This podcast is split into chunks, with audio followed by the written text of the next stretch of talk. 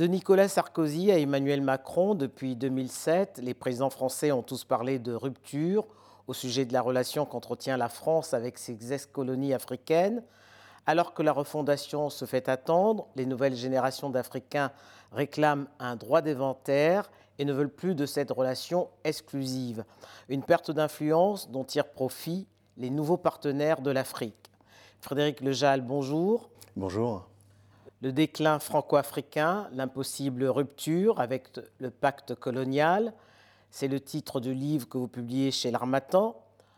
Depuis 2007, pourtant, tous les présidents français ont revendiqué cette rupture sans jamais y parvenir. Pour quelles raisons cette relation résiste-t-elle au changement alors que de part et d'autre, les acteurs ont changé?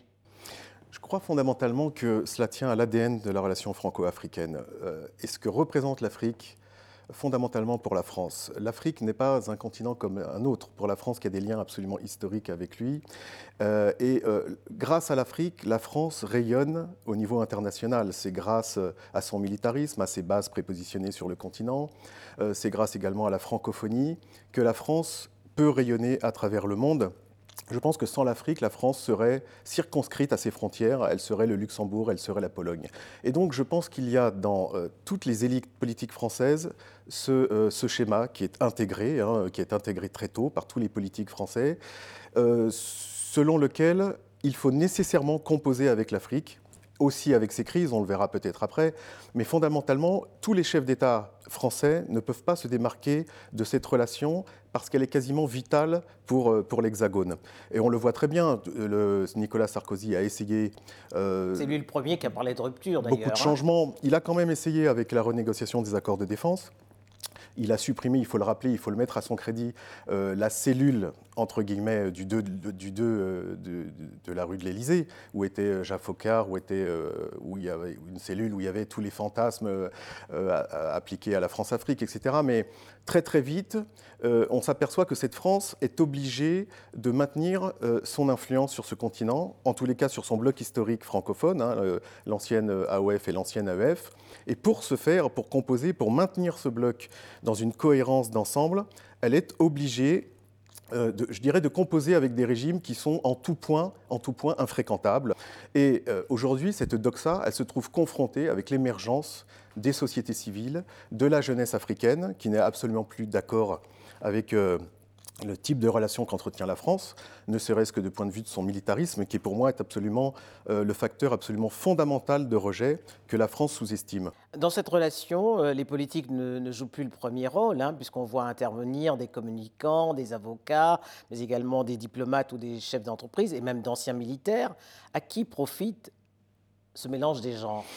Je dirais que c'est une, une, pour moi, c'est la marque de la survivance de la France-Afrique. On dit toujours que la France-Afrique est morte, euh, qu'elle est belle et bien enterrée. C'est absolument faux, c'est totalement faux.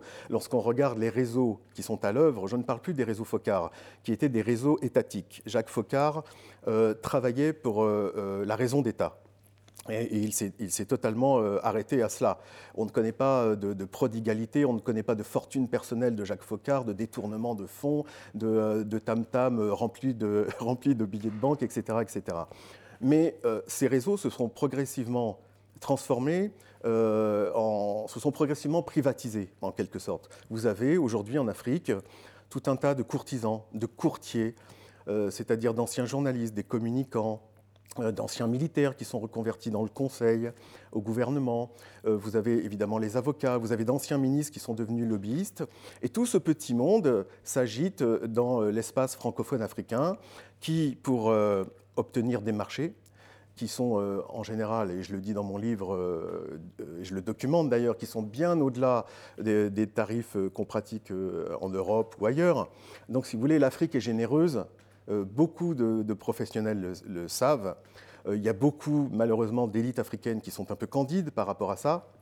On ne voit pas pourquoi un pays comme la Côte d'Ivoire sous-traiterait sa communication euh, quasiment qu'à des communicants français. C'est, pour moi aujourd'hui, elle n'est pas, pas, le seul. Hein. Elle n'est pas le seul, mais il y a quand même quelque chose d'assez, d'assez troublant en fait, aujourd'hui. Et les avocats, vous retrouvez exactement euh, la même chose. C'est-à-dire que la plupart des dossiers africains, des litiges, qu'ils soient commerciaux, qu'ils soient pénaux, sont, euh, sont à la main d'avocats français. qui ont certes des correspondants, mais il y a énormément, quand vous parlez avec des avocats africains, ils sont absolument outrés et commencent à être excédés par, euh, ce, par, ce, marché, par cette rente, en fait, en quelque sorte. Alors, la nouvelle génération d'Africains réclame un, droit d'inventaire indispensable hein, pour refonder euh, une relation. Elle ne souhaite plus de relations exclusives avec, mmh. avec Paris. Le, sommet de Montpellier a été l'occasion de le faire savoir hein, par la voix de ces jeunes hein, qui, ont tenu un discours de vérité hein, à Emmanuel Macron. Est-ce que la France est prête à renoncer à ses acquis? Non, je ne crois absolument pas. D'ailleurs, ce qui est absolument stupéfiant, c'est de constater qu'on organise un sommet euh, France-Afrique à Montpellier euh, quatre ans quasiment à la fin du mandat d'Emmanuel Macron. Quasiment, c'était une réunion quasi identique au sommet, euh, à l'intervention d'Emmanuel Macron en novembre 2017 à Ouagadougou. C'était exactement les mêmes thématiques, c'était exactement les mêmes sujets. On regarde vers la jeunesse, on prend en considération les diasporas, etc., etc. Pour moi, ce sommet est complètement anachronique, il est complètement suranné. La plupart la plupart des, personnalités africaines que j'interroge dans mon livre, j'en ai interrogé une centaine, sont, absolument estomaquées. Enfin, ça n'est plus, ça n'est plus à la France de convoquer l'Afrique à Paris pour parler de l'avenir de l'Afrique, de l'avenir de, le sommet aurait dû se tenir en Afrique. Ce sommet, à minima, aurait dû se tenir en Afrique, bien évidemment. Et c'est là, si vous voulez, où les, les élites politiques françaises, je ne jette pas la pierre sur Emmanuel Macron, parce que pour moi, il a récupéré des, problèmes qui fermentaient depuis, depuis des décennies, bien. Mais euh, si vous voulez, il n'y a pas dans l'esprit dans l'esprit des, politiques français euh, un questionnement sur le fait d'accueillir euh, eh bien, un sommet africain pour parler de l'avenir d'un continent, dont d'ailleurs un continent qui s'éloigne de plus en plus de la France. Par, par simple respect, ce sommet aurait dû se tenir en Afrique, bien évidemment. Depuis quelques mois, on observe des tensions hein, assez fortes entre Paris et, Bamako. Que traduisent-elles? Eh bien, pour moi, c'est la caricature de la perte d'influence de la France, tout simplement. Alors, on peut euh, tergiverser, on peut parler de la junte qui est actuellement au pouvoir, certes, mais euh, je veux dire que, la France, que le Mali puisse expulser un ambassadeur de France, ça montre, si vous voulez, la perte d'influence qui est absolument paroxystique pour moi.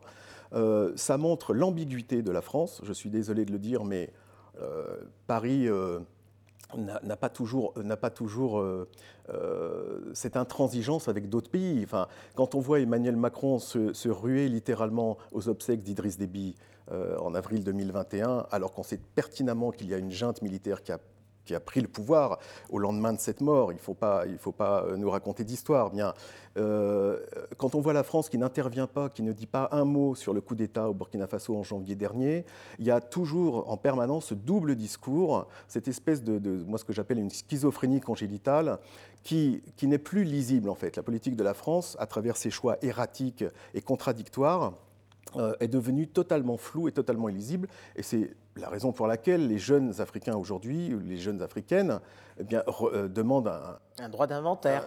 Même pas un droit d'inventaire, mais au moins que la, position de la France soit cohérente ou en tous les cas que la France ne, ne prenne plus position euh, sur, des, sur des situations intérieures. Alors dans votre livre, vous évoquez le, le militarisme pathologique, la diplomatie incohérente, la condescendance, souvent le double discours. Est-on conscient à Paris que ces manquements minent cette relation auprès de la jeunesse notamment? Non, je ne pense pas. C'est bien, bien le problème.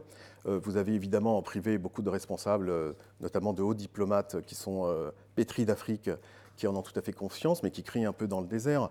Moi, ce, que, ce qui me semble très important, c'est que, la France comprenne que euh, le militarisme, ce que j'appelle effectivement le militarisme pathogène, c'est-à-dire cette façon que la France a de maintenir son influence à travers sa présence militaire et, ses dispositifs militaires, que ce soit les accords de coopération euh, et de défense, que ce soit les bases prépositionnées, que ce soit ses opérations extérieures. Eh bien, au vu de jeunes Africains, 60, 62 ans après les indépendances, euh, euh, ce sont des dispositifs qui n'ont plus lieu d'être. Quand vous parlez avec des militaires, ils vous expliquent que les bases prépositionnées, par exemple, euh, ne servent à rien. Elles ont, été, elles ont été mises ici au départ pour évacuer les ressortissants en cas de crise. Les militaires vous expliquent très bien qu'aujourd'hui, on peut très bien monter une opération en quelques heures à partir de Paris ou à partir de, navires qui, mouillent au large des côtes africaines. Donc en fait, on vous explique que les bases prépositionnées sont plus aujourd'hui présentes pour assurer les chefs d'État qui sont en place. C'est-à-dire que s'il y a une crise qui se déclenche dans un pays, on l'a vu en Côte d'Ivoire avec euh, Henri Conan etc. C'est pour, mieux expliquer, ça rassure les chefs d'État. C'est une espèce là aussi de clientélisme politique. Mais vu de la jeunesse africaine, qu'il y ait encore 62 ans après les indépendances, la présence de militaires de l'ancien colonisateur, eh bien, la France doit comprendre que quelque part, ça choque la jeunesse. Et je parle d'une jeunesse qui n'est pas forcément sous influence, qui n'est pas forcément sous l'influence des trolls russes, sous influence euh, extérieure. Et elle doit, la France doit vraiment prendre la mesure, la mesure de, de ce qui se joue en ce moment. Nous assistons à l'émergence de de sentiments anti-français dans des pays où ça n'existait absolument pas, comme le Tchad. Vous avez eu des émeutes au Sénégal. Je ne pense pas que les Russes soient encore au Sénégal. Bien, donc elle doit prendre réellement la mesure de, cet écart qu'il y a entre l'image qu'elle qu'elle répand en Afrique et l'attente des populations. Parce que malgré tout, les populations regardent vers la France et attendent beaucoup de ce pays. À défaut d'une histoire d'amour entre l'Afrique et la France, hein, pour reprendre l'expression d'Emmanuel Macron, un partenariat nouveau est-il possible ou faut-il le repenser à l'échelle européenne? Oui, précisément. Je pense que euh, Paris doit échapper à ce face-à-face. Euh, elle doit échapper à ce face-à-face euh, précisément en limitant son militarisme, parce qu'elle se, se, retrouve systématiquement piégée. Dès qu'il y a une crise dans un de ses pays d'influence, quel est le réflexe du chef de l'État On l'a vu à Dukunda Traoré au Mali, c'est de, alerter les autorités françaises, qui sont les plus rapides évidemment pour intervenir, puisqu'elles ont par définition des bases prépositionnées. Et à ce moment-là, la France se retrouve piégée parce qu'elle est seule à intervenir. Les forces armées africaines ne sont pas suffisamment euh, euh, rapides pour pouvoir prendre le relais. Et la France se retrouve seule parce que ses partenaires européens n'arrivent pas à se mobiliser et se désintéressent totalement. Un pays qui a refusé l'intervention de la France, c'est le Burkina Faso. Le chef d'État, quand il a été déposé, a refusé. Absolument. Donc là, il y a peut-être une, évolution, mais je veux dire que le militarisme, euh, c'est aussi une façon pour la France de jouer les gendarmes et d'être toujours dans cette relation permanente d'ambiguïté. Donc pour moi, euh, il faut, euh, la question du militarisme doit être posée véritablement. Ensuite, évidemment, l'européanisation et la multilatéralisation de la relation, c'est une façon, à mon avis, pour la France euh, d'agir d'un commun accord avec ses partenaires européens, même si euh, beaucoup ne s'intéressent pas à l'Afrique, mais quand même, on voit quand même l'Espagne, l'Italie, même euh, l'Allemagne, même l'Allemagne, qui est devenue le premier exportateur européen sur, sur, ce continent. Donc, je pense qu'on peut, la France peut trouver une voie de salut dans, dans cette approche beaucoup plus multilatérale. Le voudra-t-elle? Ça, c'est une autre histoire parce que c'est au détriment de son influence. C'est ce qui est à l'origine des sommets Europe, euh, euh, Union africaine, Union européenne. Oui, probablement. C'est un embryon. Je pense qu'il y a une volonté là, de, il faudra le suivre pour son second mandat d'Emmanuel Macron d'aller dans cette voie. Frédéric Lejal, merci. Merci.